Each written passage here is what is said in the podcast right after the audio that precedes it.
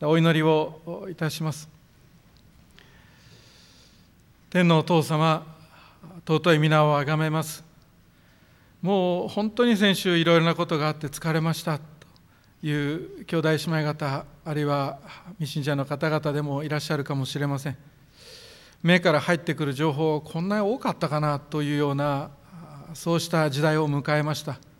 そしていろんな人がいろんなことを言ってもうくたくたですという方々もいらっしゃるかもしれません。そして聞きたくもないものが耳に入ってきたりそして以前だったら聞かなくてもよかった人の言葉が耳に入ってくる簡単なコミュニケーションが簡単な時代になりました。先週この礼拝を前にくたくたに疲れておられる方々の神様あなたが魂を憐れんでくださるようにお祈りいたします。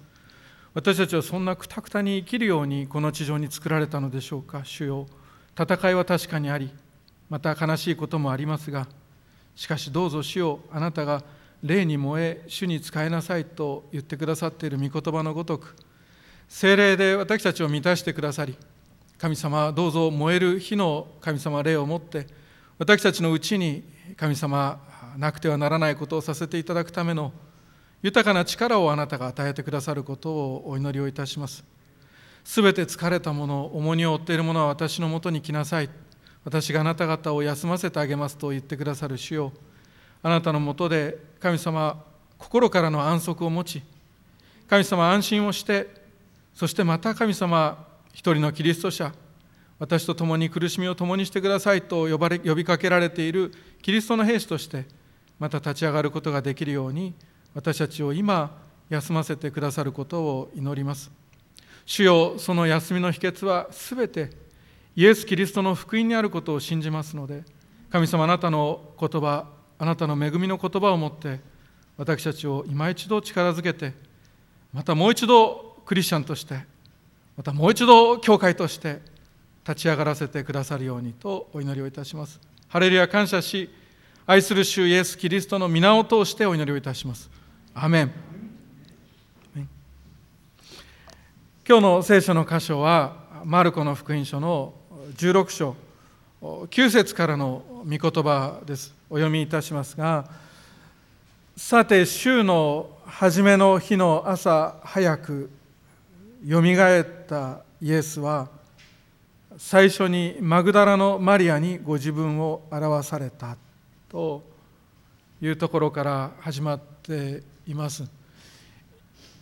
イエス様は十字架上で死なれそして復活をされました。でもそのよみがえりをイエス様はもう以前からずっと予言しておられました。ですからそのことが起きた時に弟子たちが本当は驚くべきではなかったと思いますけどそんな偉そうなことを私は 当時その場にもいないのに言うことはできないなと思います。でも第三者の視点から聖書をずっと読んでる私たちはなんでここで驚くかねっていう顔をして読んでしまうかもしれませんがイエス様はずっと繰り返し十字架で死んでよみがえるそのことをお話になっておられました。特にペテロがあのピリポ・カイザリアの地方大きな一枚岩の偶像礼拝の神殿がいくつも立っている中で人々は私のことを何と言ってるかって言ったら預言者だとかエリアだっていう人もいますとかって言っているその中でイエス様がその偶像礼拝の宮と神殿とその偶像を背中にしながらではあなたは私のことを何と言うかと聞かれた時にペテロは何と答えたかっていうとシモン・ペテロが答えて言ったあなたは生ける神の御子キリストですって告白したんですよね。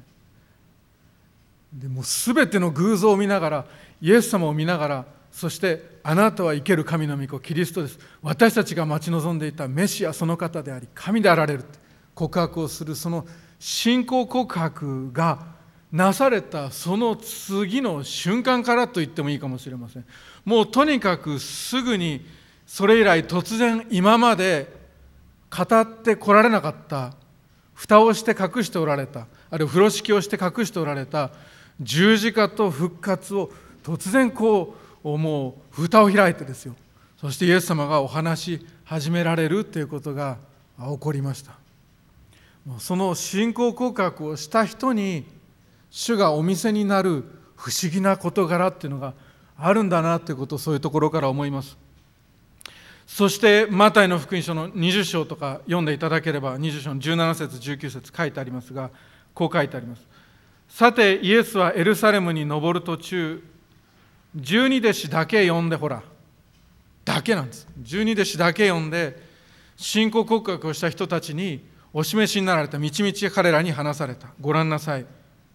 私たちはエルサレムに登っていきます。1人の子は祭司長たちは立法学者たちに引き渡されます。2彼らは人の子を死刑に定め。3違法人に引き渡します。4あざけり鞭で打ち十字架につけるためです。5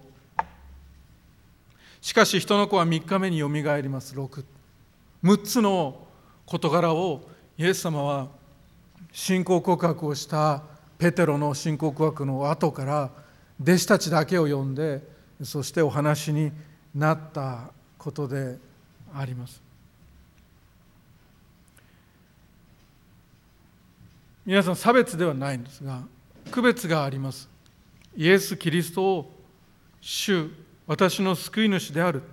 と告白をしたその時から主が不思議に聖書から多くのことを見せてくださることがあります。ちょうどこの弟子たちのように信仰告白をした者たちだけを呼び集めて主がお示しになる事柄っていうのがあります。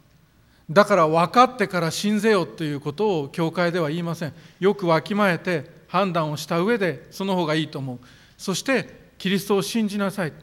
そうしたら全てのことが分かってなくても信じ告白をした後から主が見せてくださることが山ほどあるからというのが私たちが体験している事柄であります。この弟子たちと同じような事柄をキリストを救い主だと告白した人には主がお見せになってゆく。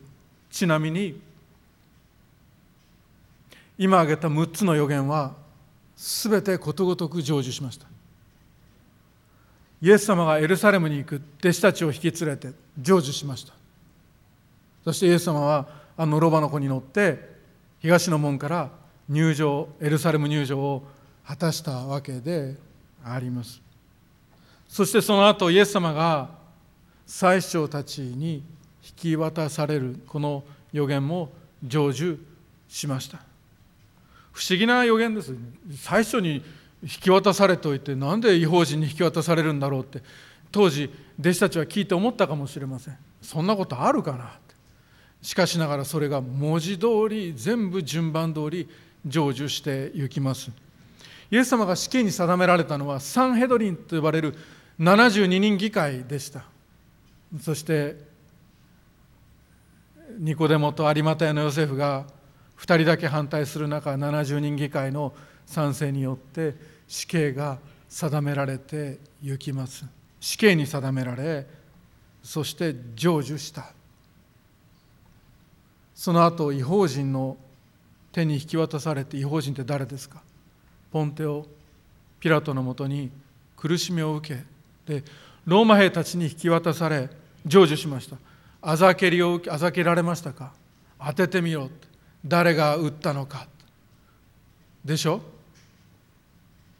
唾をかけられそしてローマ兵たちの汚い赤いマントをかぶせられて茨の冠をかぶかけられて何て言われたんですか？あざけられたでしょ？何て言われたんですか？王様万歳王様いつまでも行きますようにというような声をかけられて散々あざけられそして頬を打たれ当ててみろキリスト。誰が打ったのか。お前がキリストだった。あれ予言せよキリストです。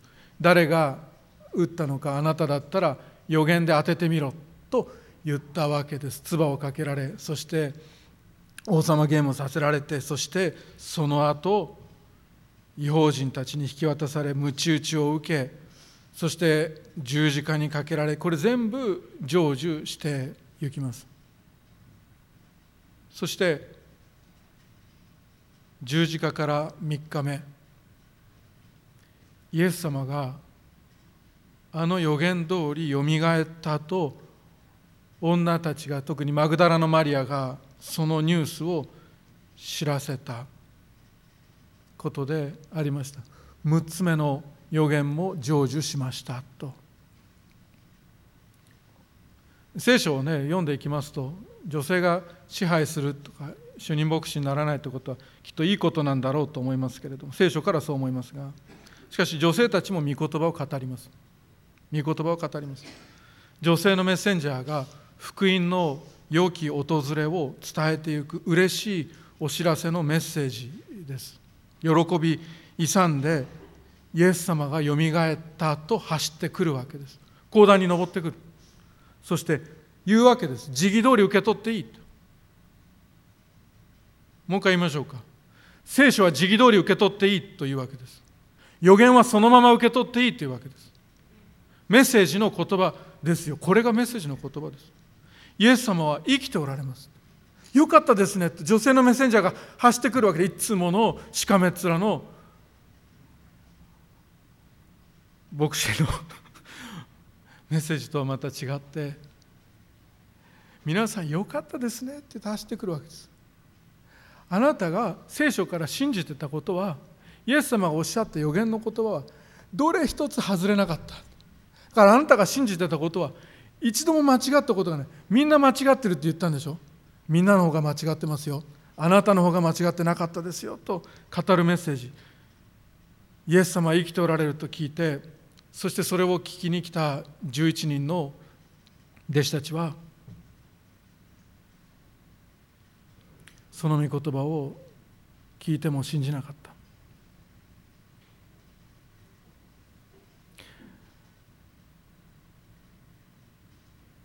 マリアはイエスと一緒にいた人たちが嘆き悲しんで泣いているところに行ってそのことを知らせた。彼らはイエスが生きていて彼女にご自分を表されたと聞いても信じなかった。彼女というのはマグダラのマリアです。のマグダラのマリアはかつて7つの悪霊をイエスに追い出してもらった人であると9節に書かれています。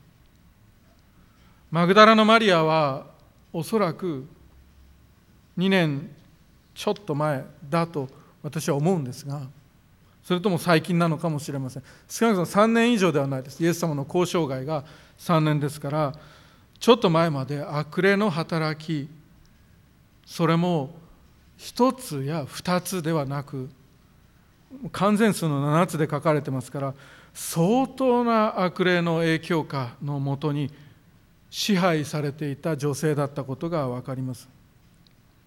悪霊に縛られ人生を神の栄光のために生きるはずだったのに思うままに生きることができずその魂が望んでいることをできずに望んでいないことを強制的にさせられていく悲しみの中にあった女性でした。それがイエス様によってそうした悪霊の働きから解放されてゆきます。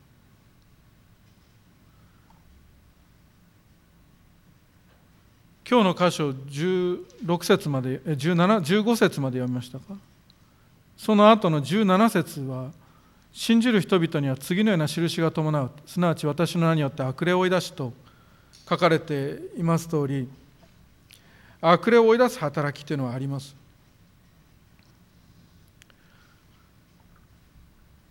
イエス様の皆によって祈ることで私の名によってと書かれてますがイエス様の皆によって祈ることで悪霊を追い出すことができる。縛るという人もいますが縛ってどうするのか分かりませんけど追い出し行くべきところを送る働きっていうのはあります。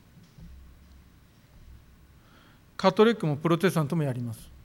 それ関わらずあり信徒でも主イエス様との関係が築けているはずですからできるはずです。そうでなかったら危ないことだと思いますがあの聖書の中に人の働きに書かれてますよね。でその話を以前聞いたことがありますけどある人が神様はどうして悪霊の働きを許可するのかっていう問いを持ったっていう人に対してそれに対する答えが悪霊から解放された女性の力がこの世界には必要だからだと言った人がいました。悪霊から女性が解放される。悪霊の影響から女性が解放される時その方が経験からおっしゃるのは一回きりの完全な解放が訪れることが多いっていうことでした。私たちは聖書から見ていく時にでもこのマグダラのマリアは確かに7つの悪霊から一回きりそれも神様イエス様の道からによって解放されて元に戻らず素晴らしい働きをする女性に変えられている。これ聖書的に正しいと思います。その解放が訪れると往々にして一度解放されると元に戻らず極端な変化それも大きな霊的な成長を遂げてものすごく聖なる人に変えられるというケーススタディがいくつもあるという話を紹介されていましたけれども私たちもなるほどそれはあるなと思うところがあるかもしれません。ある人は伝道者に変えられある人は宣教師に変えられある人はとてつもない癒しの賜物を持つ人に変えられある人は個人伝道者に変えられある人は人の心を癒すことや痛みを止めることができる人へと変えられていく。そのような大きな変化がマグダラのマリアも7つの悪霊に疲れていましたがイエス様に追い出していただいた人でこの人はもう二度と元に戻らなかった。そしてものすごく聖なる人物へと変わっていった人でありました。復活の主はまずこの人にお姿を表しになられました。そしてこの女性はマグダラのマリアは聖なる人らしく伝道者としてあるいは宣教師としてイエス様の復活を証言するキリストの証人として出かけていったのであります。マリアはイエスと一緒にいた人たちが嘆き悲しんで泣いているところに行ってそのことを知らせた泣いている人がいると気づくわけです。放っておけないと思うわけです。なぜなら真理はあなた方を自由にすると書かれている通りこの嘆き悲しみから真理がこの弟子たちを自由にすると知っていたからです。私が語ればこの人たちは嘆き悲しみに縛られて不自由になっているところ解放されてそしてもう一度キリスト者であることを喜ぶことができるようになると立ち上がって生き慰めを配りに出かけていった。そして語って知らせるというミニストリーを行ったことでありました。私たちが全世界に出て行きと聞きながらどこに行けばいいですかと尋ねている人がいるかもしれません。どこが私の宣教地ですかと問う方がいるかもしれません。嘆き悲しんでいる人がいるそのところであります。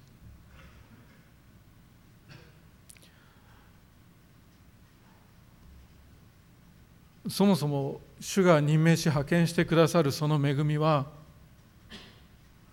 私たちがこれは自分の得になるな。私たちがもう一度笑うことができるようになるなというようなところでは往々にしてないことが多いと思います。そうではなくて私たちが望んでもまた望まなくても嘆き悲しんでいる人がいるそのところそれが私の宣教地だと使わされていくことが主の身胸にかなっていることだと思います。そこにマリアはキリストの復活を述べ伝えに出かけていきました。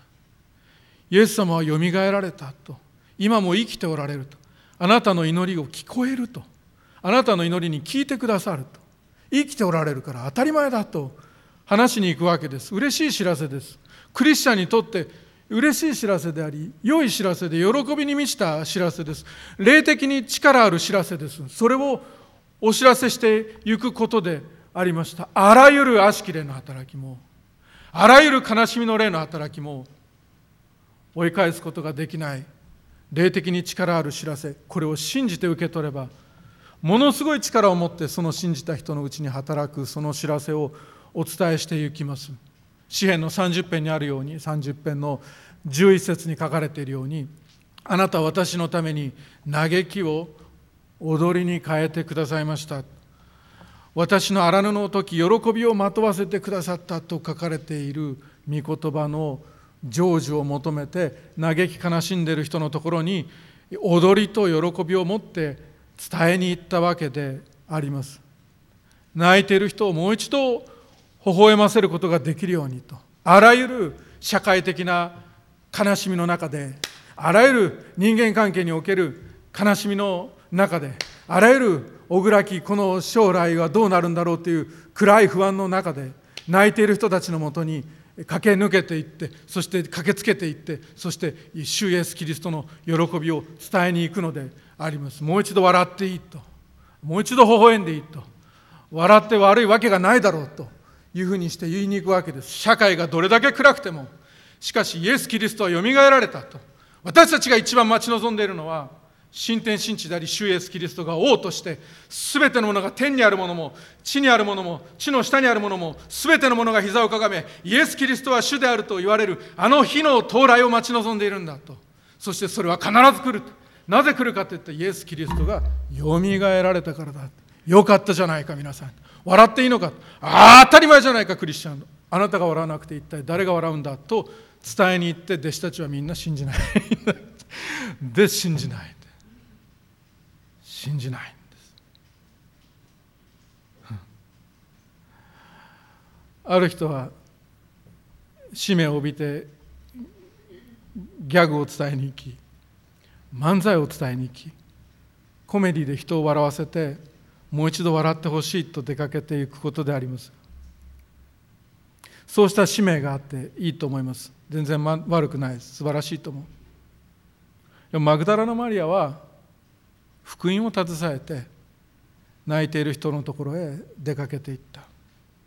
同じように私たちも落ち込んで動けなくなった人や泣いている人をもう一度立ち上がらせて生きていていいと伝えに行きます。私たちも出かけていきます。そして福音を喜びとともに語って知らせます。そしてマグダラのマリアは語りその後何が起きたかというと彼らはイエスが生きていて彼女にご自分を表されたと聞いても信じなかったという弟子たち。女性伝道者のメッセージを聞いて信じない弟子たち。女性のメッセージを聞いて信じない弟子たちの姿がここにあって彼らは泣き続けます。嘆き続けることの方を選んだ男たち。それが彼らの姿でありました。ほっといてくれ。今泣きたいんだ。それからそれから12節。それから彼らのうちの2人が徒歩で田舎に向かっていた時イエスは別の姿でご自分を表された。それでイエス様は信じなかった弟子たちのうち2人がその後エルサレムから12キロ離れたエマオという村に向かって歩いていったところに現れてそして彼らに声をおかけになります。彼らはそれがイエス様だとは気づかない。けれど一緒に歩いていく。そのエマオへの途上で2人の弟子たちは暗い顔をしていました。そう聖書に書いてある。絶望していたわけです。これおしまいだと思ってた。3年間イエス様のもとで学んだけど全く無駄にしたと思ってたわけです。それどころか命の危険まである。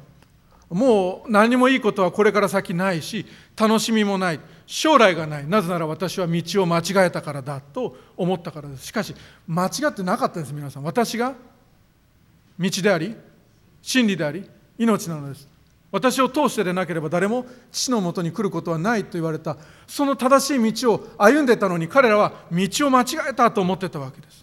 そうしたら復活のイエス様が現れて暗い顔してどうした？と聞いてくるわけです。したら弟子たちはちょっと切れ気味であなた知らないのかってエルサレムにいたのにあなただけが知らないのかというわけです。旧約聖書のメシア予言は山ほどあるのに彼らはそれに目が開かれてなかったのでイエス様は一緒に彼らと一緒に歩いて12キロ歩いてイエス様のことこの旧約予言もイエス様のことだった。この間エルサレムで死んであなたが悲しんでいるこの旧約予言もでもこれのはイエス様のことだと。覚えてないのかと。門中と鴨居の地。十字架の地だ語っていくわけです。どんどんどんどん開いていきながらこの箇所あの箇所あれも全部イエス様のことだ。イエス様のことだイエス様がおっしゃったのは弟子たちお前たちが信じてきたことは間違ってないって言ってるんです。そして弟子たちあなた方は聖書を信じてきたことは1秒だって間違ってなかった。なんでそんな暗い顔してるんだってイエス様は話していくわけです。それで弟子たちはそれを聞きながら皆さんどう思います？皆さんがイエス様を信じたことは間違ってなかったって言われたらみちみちお話になっていた間も聖書を解き明かしてくださっていた間も私たちの心は内に燃えていたではないかです。とにかく嬉しくなってくる。そしてその方がイエス様であることに突然気づくんです。俺で気づいたらそしたらイエス様の姿はそこから消えていなくなる。彼らはどうしたんですか？嘆き悲しんでいる人がいるって気づくんです。俺たちは燃えているって。俺たちはもう嬉しいし福音を聞いた。間違ってないことが分かった。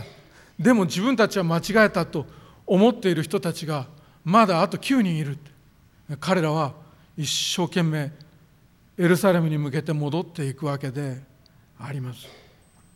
そして12節。それから彼らのうちの2人が徒歩で田舎に向かっていた時イエスは別の姿でご自分を表された。その2人も他の人たちのところへ行って知らせたあれ彼らはその話も信じなかった。うん。これね他の聖書の箇所他の福音書と重ねて読むとイエス様がどんなふうにして彼らの姿に彼らのところに現れたか書かれています。この後です。14節のこのところです。これらのことを話しているとイエスご自身が彼らの真ん中に立ち平安があなた方にあるようにと言われた。彼らは怯えて震え上がり幽霊を見ているのだと思った。イエスは言われた。なぜ取り乱しているのですか？どうして心に疑いを抱くのですか？14節。その後イエスは12人が食卓についているところに現れ彼らの不信仰とかたくなな心をお責めになった。よみがえられたイエスを見た人たちの言うことを彼らが信じなかったからである信じなかった。その弟子たちに向けてイエス様の復活の姿を見てもこれ幽霊だわって思ったその弟子たちの姿これはもう集団のなんかパニックだわとかって思った弟子たちに向けて信じなかった弟子たちにどうして取り乱し疑いを持つのかと叱責をされたわけであります。なるほど信じなかった信じられなかった弟子たちの気持ちを一生懸命考えようとしますとなるほど分からなくもないなと思う時があります。私たちは否定的なニュース別に好きなわけじゃない。好き好んで否定的なことを信じているわけではないわけですがでも否定的なニュースや否定的な知らせを信じることの方が私たちにとって簡単な時があります。希望を抱いて前向きになるっていうことがリスクを伴いますからそれが嘘だった時のショックはめちゃくちゃ大きいですから否定的な知らせの方をじわじわと信じていくことの方が私たちにとってより簡単だと思う時があります。素晴らしい知らせを本当だ正しいと信じるよりもいや間違ってんじゃないかなと疑う不信仰の方が簡単なのであります。けれど皆さんねもう今更皆さん信じてらっしゃるから今更ですが別にうまい話は信じなくていい。けれどイエス様の福音である良き訪れ良い知らせを信じることは私たちにとって素晴らしいことであり大切なことであり良いことであります。マグダラのマリアというこの女性の説教者復活を述べ伝え解放を述べ伝え人生が変わると力強く語ってでも弟子たちはそれを一つも信じなかった。うまい話は信じないと思っていたのかもしれません。だってこの世界には全てのものに値段がついてるからだそう考えるのが普通です。ただほど怖いものはないわけです。でもね兄弟姉妹ね福音はただじゃないんですよ皆さん。福音はただじゃないんです。えあなたは払わないです。しかし誰かがあなたのためにすでに支払った。ただじゃなかったんです。そしてすでに支払ったという証拠を信じて私たちは福音良い知らせを受け入れていきます。皆さんね神様あなたのことを愛しておられます。あなたのことを滅ぼさなかった。そして完全な解決をやがての天にてあなたに用意してくださって与えようとしておられます。その証拠は誰かが支払ってくれた。その証拠は何かと言ったらこれです。十字架がその証拠です。これが全ての支払いの証明です。イエス様が全てあなたのことを愛してあなたの罪を許すために支払った代価が罪の代価は死ですと書かれている。私たちの代価を罪なき方が身代わりによって払ってくださったのが十字架の印です。永遠の命をあなたに与えてくださる。十字架と復活は神があなたを愛している証拠です。これを信じて受け取ることです。そして私たちはそれをそのまま良い知らせを受け取って生きていきます。それが信じるということです。そうなんです。私の最近の説教はずっと信仰についてです。信じていくことです。旧約聖書にも信じることの大切さ書かれています。列王記の第2の7章のところには1節2節にこう書いてある。あのこんな話があるんです。イスラエルがアラムという人々にサマリアが包囲されるという出来事が起こります。で包囲された上で飢饉が続いてそして苦しんでいるイスラエル中部の町サマリアです。その飢饉は激しくて皆さん食べてはいけないものまで手を伸ばして食べていった悲しい世界が広がっていてもう悲しみあまりの貧しさゆえに倫理が崩壊している。そしてそれをみんなが当たり前だというような世界が広がっていた。そのところへ預言者エリシャが使わされて一つの福音のメッセージをします。7章1節2節こうです。エリシャは言った。主の言葉を聞きなさい。主はこう言われる。明日の今頃明日の今頃サマリアの門で上等の小麦粉1セアが1シェケルで大麦2セアが1シェケルで売られるようになると大安売りが始まるって言ってるんです。しかし自重で王が頼みにしていたものが神の人に答えていった。たとえ主が天に窓を作られたとしてもそんなことがあるだろうか。そこでエリシャは言った。確かにあなたは自分の目でそれを見るがそれを食べることはできないこの自重はおそらく王宮で聞く王の自重で王の頼りにしていた人ですから最新のニュースを全部手に入れていました。城壁から見るアラムの軍勢の数も数えることができたでしょう。城壁内の市民の様子その多くの情報に触れてそれでたとえ天に窓を作ったとしても神様が作ったとしてもそんなこと起きないというわけです。当時の預言者が自らが本当の預言者であることを示すために使ったのは何でした？天の印です。天における印です。雨を降らせたり火を降らせたり。そうした事柄をしました。自重は王の自重は胸を張って私は情報を持っている。たとえ神様が雨を降らせてまく種が急激に育って収穫して麦の値段が下がるってそんなことが起きても明日の今頃という24時間後に起こることはないと胸を張ってそういうことを言うわけです。しかしこの自重は知らなかった。世界の事柄っていうのはそんなにシンプルじゃなくて複雑な事柄が複合的に集まってそして重ねられて起こる起こるものであるということを彼は分かってなかった。神様はアラムの陣営に突然大きな音を響かせてそして言いようもないありえないほどの恐怖心をその人々に敵に抱かせたわけです。心理的に一斉にパニックに陥ったアラムは予想できなかったこと予想されてなかったことをし始めます。それは一斉に自分たちの食料を置いて逃げ出しそしてその逃げ出した後の食料を城壁の外へのアクセスが唯一許されていたサラートに侵されていた人たちを通して翌日までにサマリアの門に届けるという事柄が起きたわけです。あなたの救いあなたの祝福あなたの解放あなたの霊的な癒しあなたの幸いはあります。でもあなたは言うかもしれません。私は自分のことが一番よく分かっていると。私は自分に関する最新情報を持っていると。しかし人のすべての考えに勝る神の平安があなたの心と思いとキリストイエスにあって神が守ってくださる。そのことを信じることです。人知をはるかに超えたキリストの愛が今もその高さも全然見ることもできずその広さも全然わけが分からずその長さも高さも深さもいつまで続くのかもわからないようなキリストイエスのその愛があなたのことを人知をはるかに超えたキリストの愛で守ってくださいます。その神の道はあなたがいろいろ計算したその道よりもはるかに高くそして素晴らしいものです。あなたを救う救出作戦は今もうすでに始まっていることを信じることです。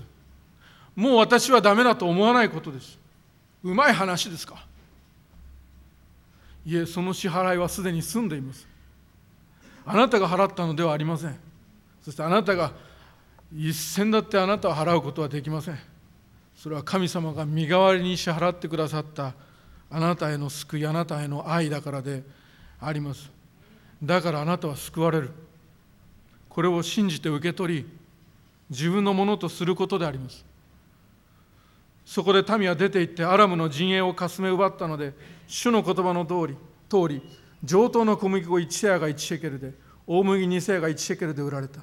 王は例の自重頼みにしていた自重を門の管理に当たらせたが民が門で彼を踏みつけたので彼は死んだ。王が神の人のところに下っていった時に神の人が告げた言葉の通りであった。神の人の言葉とは自重よ。あなたはそれを聞いてそして明日見ることもできるが食べることはできない。信じなかったからだという予言でした。信じない人は見ることはできる。けれど食べることはできない。信じることであります。信じなければ何も変わらないっていう言葉よりもこういう言い方の方がいいと思います。信じたら何かが必ず変わり始める。信じたらさっき言った通り聖書がめちゃくちゃよく分かるようになります。信じたら今までこれなんだろうなと思ってたような事柄が全て色を帯びて意味とあなたの人生のそしてこの世界の意味となってあなたの前に出てきます。そしてやがての天国ではやがての天国ではあなた方に言いますが多くの人が 東からも西からも来てそして天の御国でアブラハムイサクヤコブと共に食卓につきますとマタイの福音書の8章11節そして黙示録の19章の19章の9節には子羊の婚宴に招かれているものは幸いだです。食事が待ってるんです。天の食卓が私たちを待っています。もしあなたがイエス様の福音良き訪れを信じるならばあなたの罪が十字架でもう許されたと信じるならばあなたもこの食事に預かることができます。罪はあるかもしれない。過去もあるかもしれない。後悔だらけなのかもしれません。でも大丈夫です。イエス・キリストがそれを全て追ってあなたのために十字架にかかってくださったからです。聞く。なるほど。見る。なるほど。でも信じて受け取りそして一緒に食べようではありませんか。バプテスマのヨハネの日以来今日まで天の御国は激しく責められています。そして激しく責める者たちがそれを奪い取っています。マタイの11章です。まるで神の国を奪い取るように信じることです。配られてくるのを待つのも一つでしょう。あるいは誰かが強制してあなたに信じさせるのは一つでも何でもよくないと思いますがしかし奪い取るのも一つです。キリストが私を愛しているって奪うことです。私はそれを信じるって。信じにくいけれど望みえないけれどでも望みを得ない望み得ない時に望みを抱いて信じるのが信仰だって何かに書いてあった聖書にそう書いてあったから私なんかはイエス・キリストに愛される資格ゼロだけどマイナスかもしれないけどでもキリストは今の私を愛していると。奪い取っていくことであります。キリストが私の罪のすべてを許したと。そして私のこれからの罪の支払いもすべて十字架で支払い済みだと。キリストは私を愛し許してくださると奪い取っていくことであります。神が私を創造したと。奪い取っていくことであります。それも皆さん計画を持ってです。私の人生はむちゃくちゃじゃない無駄じゃないもうこれで終わりじゃない。もう遅いではない。今もそしてこれからも神の計画を私の人生では全うしていくんだ。奪っていくことであります。精霊が私を変える。いかがでしょうか。これ信じていくことです。今の私めちゃくちゃかもしれない。今の私誇りことができないかもしれない。もう精霊が私を変えることがおできになると信じることであります。天使が私に仕えると。の聖書に書いてある。見つかいは使える例だし。私たち救われたやがて神の御国を受け継ぐ者たちに使える例だって。使えるって。信じることであります。そして悪霊は私に勝てないと。なぜならば私が強いからではなくて私のうちにおられるあの方がこの世にいるあの者よりも力が強いからだと。私のうちには主イエス・キリストが今も生きておられると。そう信じることであります。そしてこれはどうですか？死は私たちを飲み込む一度飲み込む一度死ぬことと死後に裁きを受けることとが定まっていてと聖書に書いてある通り。なるほど一度は一度くらいは死が私を飲み込むけれどもしかしそれは一度だけでそして飲み込んだ後魚がヨナを吐き出したようにそしてイエス様を墓が3日後に吐き出したように私たちを飲み込む死もやがて私たちを復活者として吐き出すことになっていると信じることであります。キリストを信じ告白しキリストを愛している私はそしてその後やがて天の食卓に着くと天の御国を奪い取るようにして信じていくことであります。その後イエスは11人が食卓についているところに現れ彼らの不信仰とかたくなな心をお責めになった。よみがえられたイエスを見た人たちの言うことを彼らが信じなかったからである。主はね良い知らせを信じないことを喜ばれません。信仰がなくては神に喜ばれることはできないと書いてある通りです。でもあなたのところに来て信じ信じることができるように道からを持って働きかけてくださるのがキリストの恵みです。今日のメッセージ聞いてここで立ち上がって帰ったら絶望っていつも言うでしょ。最後に福音の良き訪れがあるからです。皆さんあなたの信仰は神からの賜物です。このメッセージ聞いてああ私は不信仰だ。責められてばかりだ。主イエスも私のことがお嫌いなんだ。ってじゃあ頑張らないかんなって言って頑張った後起こるのは教会の分裂です。そうじゃないんだ。この後イエス様がなさったことの全てをわきまえることです。主はあなたのところにこれから来て信じることができるように道からを持って働きかけてくださる。もしあなたが今日信じられない魂であるならば主は必ずそうしてくださいます。あの大胆にキリストを語った復活のキリストを語ったマグダラのマリアはそしてあの大胆にエルサレムに走っていって12キロ走ってそして弟子たちにイエス様の復活のメッセージをした2人の弟子たちはあのみんな全員最初は復活を信じてませんでした。マリアは墓参りに行ったしそしてエマオの途上の2人は暗い顔をしていました。けれど皆さん覚えてますか？マグダラのマリアにご自身を表された。そしてエマオ途上の2人にイエス様ご自身を表された。彼らが信じることができたのは彼らの特性が素晴らしかったからでも彼らの能力が素晴らしかったからでもなくてそして彼らの前にイエス様が現れてくださったからです。信仰はキリストから与えられる賜物です。恵みによりです。信仰によりです。そして神様からの賜物です。それが神様の道からです。あなたが信じることは神様がしてくださることです。あなたの努力ではありません。そして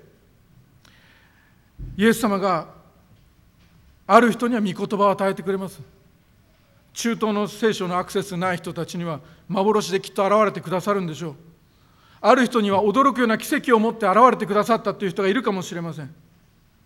ある人にはこれが一番大きな奇跡ですけど一番大きな奇跡はみちみちお話になっていた間も聖書を解き明かしてくださっていた間も私たちの心は内に燃えていたではないかと聖書を読むたびにまた聖書からのメッセージを聞くたびに心がキリストの愛で豊かに燃えてそして主を信じると告白することができるようになることであります。そんなふうにしてキリストはあなたの前に現れて信じられない人から信じる人へと変えてくださいます。まず主があなたをあなたのことをいつか主がお決めになっておられるその時に変えてくださるはずだと信じることであります。そしてもしそれがあなたの人生に起きたら誰にも遠慮することなく大胆に信じたらいい。それはあなたとイエス・キリストとの関係のことだから。イエス・キリストの余裕しの中で起きることだから。誰もあなたを止めません。信じたらいいじゃないですか。そうしたら信じたら見えなかったものが見えるようになります。主はあなたに新しい扉を開けて次のステージが始まる。始めてくださる。それは何かと言ったらマグダラのマリアにおいては主が現れ変えられて派遣されて良き訪れなる福音を語るようになったということです。エマオの途上の二人に弟子たちに主が現れ扉が開いたら彼らが変えられてそして派遣されて福音を語りに行ったということです。それからイエスは言われた。全世界に出て行き全ての作られたものに福音を述べ伝えなさい主の現れを見た9人の弟子たちはわきまえたことだと思います。次は信じた俺たちの出番だと。次はイエスの出会いイエスとの出会いを持った俺たちの出番だと。次は信じた私たちの出番であると。そうしたらイエス様がおっしゃるわけです。全世界に出ていけと。そして全ての作られたものに福音を述べ伝えようと。そして主はこの今年の一枠教会にもし主があなたに何かを見せてくださっているのであればもし何かを信じさせてくださったのであればそれから先はもう分かることだと思います。次は私たちが出かけていき福音を伝えていくその出番であることを覚えてまいりましょう。お祈りをいたします。全世界に出て行きすべての作られたものに福音を述べ伝えなさい主私の宣教地はどこですかと言ったら嘆き悲しんでいる者がいるところだと言われる今日のメッセージを聞きました。主を受け止めて主をどうか私たちを良き訪れを述べ伝えるものとして派遣し使わせてくださるようにお祈りをいたします。私にもできることがあります。私は口ではないけれども耳です。私は目ではないけれども口です。私は手ではないけれども足ですと。神様はどうぞ与えられている賜物に確信を持って福音を伝えるために用いられていくことができるように主よ今私たちの全存在をあなたにお捧げします。この体も人生の時間も私の心も私の能力も私の優しさも私のこの与えられているこのすべてを主をあなたの前にお捧げします。主を用いてください。イエス・キリストの皆によってお祈りをいたします。アメン。